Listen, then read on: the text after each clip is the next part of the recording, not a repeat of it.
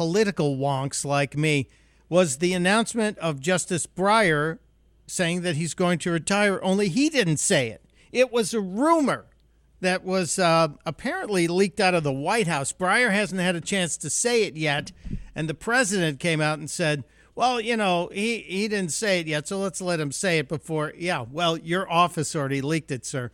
There's so many things that started happening, so many so many uh, cards that started getting stacked in this house of cards as to what happens next in the uh, replacement of Supreme Court justice is always fascinating to me. But it's also fascinating to people like our friend Wendy Patrick, who's an attorney, an author, a public speaker. You've seen her on Twitter. If you haven't, what's wrong with you?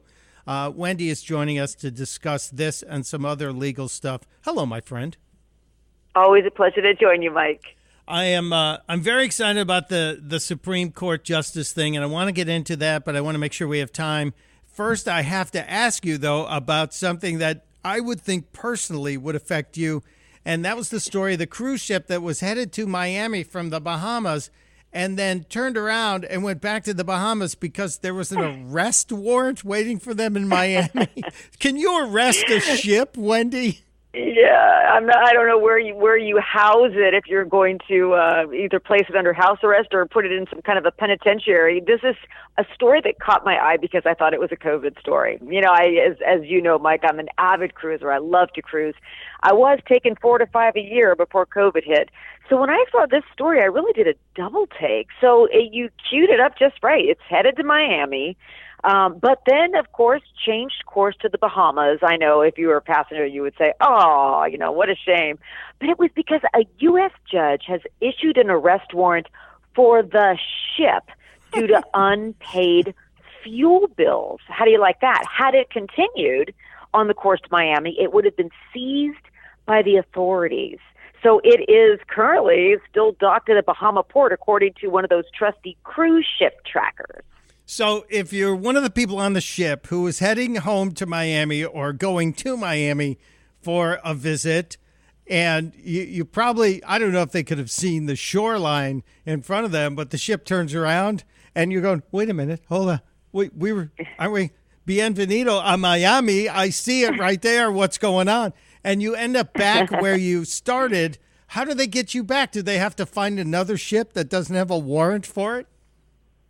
Well, about 300 passengers were transferred by ferry to uh, from Bimini, Bahamas, to Port Everglades in Fort Lauderdale. So there's always um, a way. Where there's a will, there's a way. It probably wasn't the uh, debarkation that the passengers had anticipated. Um, but you know, we, we still don't really know what, what happened to everyone because remember, the cruise ship can hold up to 848 guests um, and so, you know, they don't have to tell us all of the what they're doing to accommodate all the different passengers. But it is interesting that they probably had to do some tap dancing because it's not the end of a cruise that you rarely ever hear about. So they probably had to figure out some out of the box solutions on getting passengers where they needed to be. Yeah, I can just imagine you're on the ship, you're you're expecting to be in Miami, and then uh, enjoying whatever, either returning home or enjoying the fabulous food and lifestyle in Miami. And there suddenly becomes uh, uh, a moment of, of fear and panic as the ship stops. And uh, uh ladies and gentlemen, this is your captain speaking. Um, we we need a little money for gas. Uh, we're going to be going through each floor uh, with a hat, asking for change. we need four point eight million to pay for a tank of gas on this thing. Uh, I would just laugh if, if, that were my ship. I wonder if they all get uh, compensated in some way, shape, or form. Oh, you know, I love your imitations, Mike, because you have to imagine somebody had to fashion some kind of announcement that said something. Because the first thing everybody's going to think about is, well, they're doing what so many of the other cruise ships do. They're going to you know, make an unplanned stop and deboard a number of COVID positive passengers, um, if the if the receiving port will even take them. But instead, it was something that I mean we'd never even heard of. So I can't even imagine what announcement they made. And and I'm frankly surprised whatever happened hadn't gone viral yet, like so many of the announcements. Remember the very first cruise ship, Mike, that wasn't allowed to to board to actually go to any port. It was Yeah. the Grand Princess. It was a sort of a floating quarantine for a while, and we knew exactly what was going on because all the passengers were recording everything and then uploading everything to the internet. So it almost became like a reality television show during the first couple of weeks that they were stuck. I haven't heard anything from this ship. Maybe No. we maybe we'll find out. Yeah, I hope so. I hope we do. Anyway, I'm sorry to sorry to take you off the big news story of the day, but let's get let's get back to the Supreme Court story with uh, Justice Breyer's retirement. It's not a big deal because there's basically a six-three majority of conservatives to liberals, and Breyer being a liberal, nothing's going to really change in the um, the philosophical makeup of the court. But I'm just wondering if there's going to be um, any other weird stuff going on because you know you know the way my mind thinks, Wendy. We've been talking for a decade now, it seems, and I always go to the absolute weird stuff. And um, I, I want to play you a clip because this happened in the press conference yesterday after the rumor broke, and there were um, rumors about a rumor I've been talking about for quite some time now. Here we go. Is there any scenario in which the president would select his vice president Kamala Harris for the Supreme Court? Again, I'm not going to speak to uh, any considerations, preparations, lists. Just wondering, hypothetically, theoretically, uh, would someone who was an attorney general of a large state and who served with many key Senate votes be an attractive candidate to the president for an open Supreme Court seat? I see what you did there, Peter. But uh, the president has every intention, uh, as he said before, of running for re-election, and for running for re-election with uh, Vice President Harris on the ticket as his partner. I, I think this is just hilarious that they're torturing Jen Snarky with all of those questions about Kamala.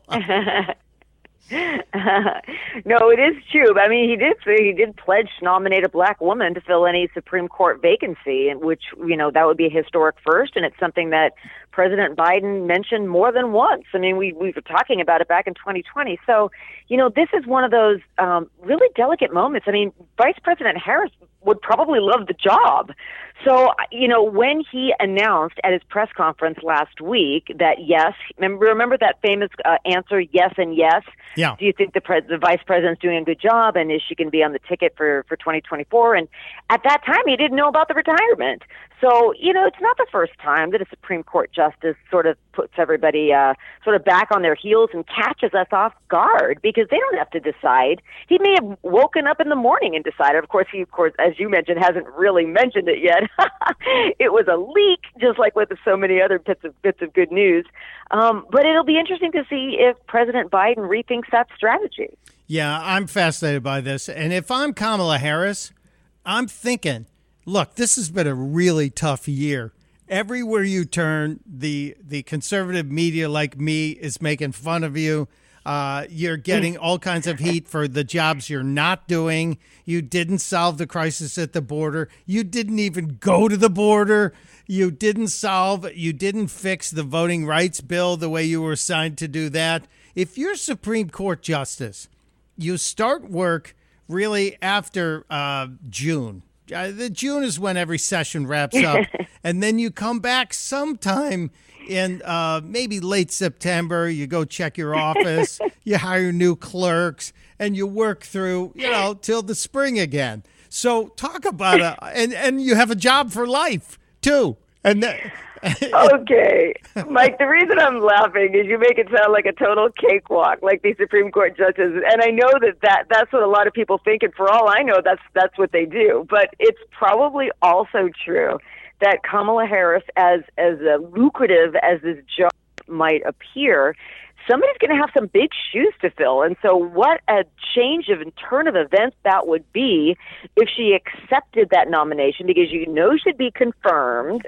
as is currently constituted, the Congress, um, and then would have to be talking about, you know, uh, you know, who's going to be the vice president. I mean, it's fascinating. And it just so happens that she fits that bill. Now, what everybody's going to start talking about is did anybody anticipate Justice Breyer's retirement?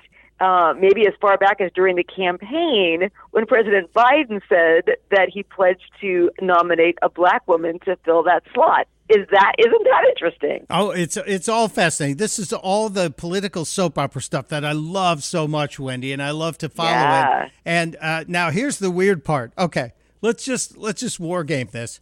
Uh, Justice Breyer retires. He's out after the end of this term, and then uh, Joe stands up in the Rose Garden with his uh, his notebook, and he announces his selection, and it's Kamala, and she steps up, and she has to go through the Senate confirmation hearing, and it's a 50-50 Senate. Does she get to break the tie and vote for herself in confirmation? I don't. I don't know that she'd get to vote for herself. I don't know that this has ever come up. And uh, before we even get anywhere near the nomination, obviously all of the best legal scholars will have weighed in.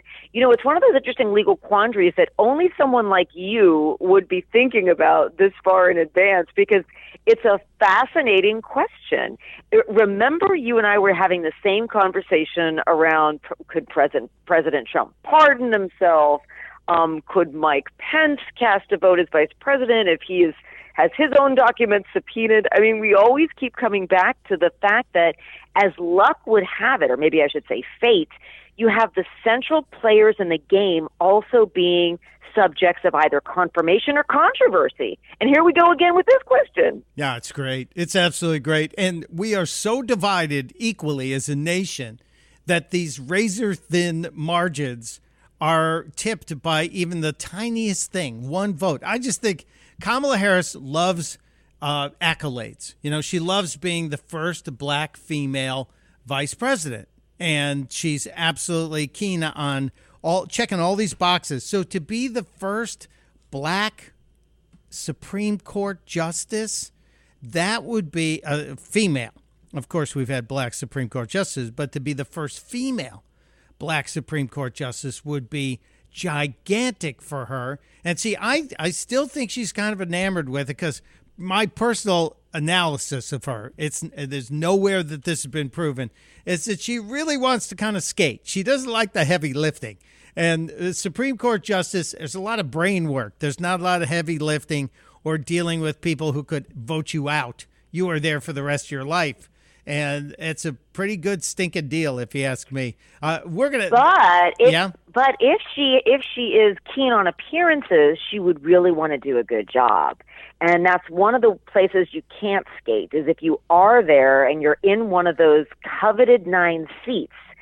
You are uh, a rock star. Everyone knows who you are, and she would probably be motivated to do anything but skate because she would probably want a really good reputation as that first. So it's a very interesting question you've you've uh, teased up there. Well, this is going to give us endless discussions, Wendy. and It's going to give me endless excuses to call you and say, Wendy, Wendy, Wendy, can you talk about this? Because I, I, I will, I will be doing it forever, my friend. Absolutely forever. Uh, I, we don't have a lot of time. As a matter of fact, I don't have any time to get to this. I, I would love for you to come back soon because I want to talk about something in the automobile world when you know we're having a shortage of new cars. So when a car gets hot, the uh, dealers get their their allocations, and they're happening uh, all over the country now. Bidding wars going over sticker prices on cars, and I wonder about the legality of that because when gasoline is in short supply and somebody raises the price, it's called gouging, and the federal government steps in. When automobiles are in short supply and the dealers raise the price above the window sticker. I, I'm just wondering why it's not gouging too. It's just something that befuddles me. So maybe we can talk about that when we get together next. Sounds like a plan. I appreciate you for being there. Her name is Wendy Patrick. Follow her on Twitter. Find her because she writes some really great stuff for Psychology Today. And you can also go to wendypatrickphd.com. Thank you, my friend. Thank you.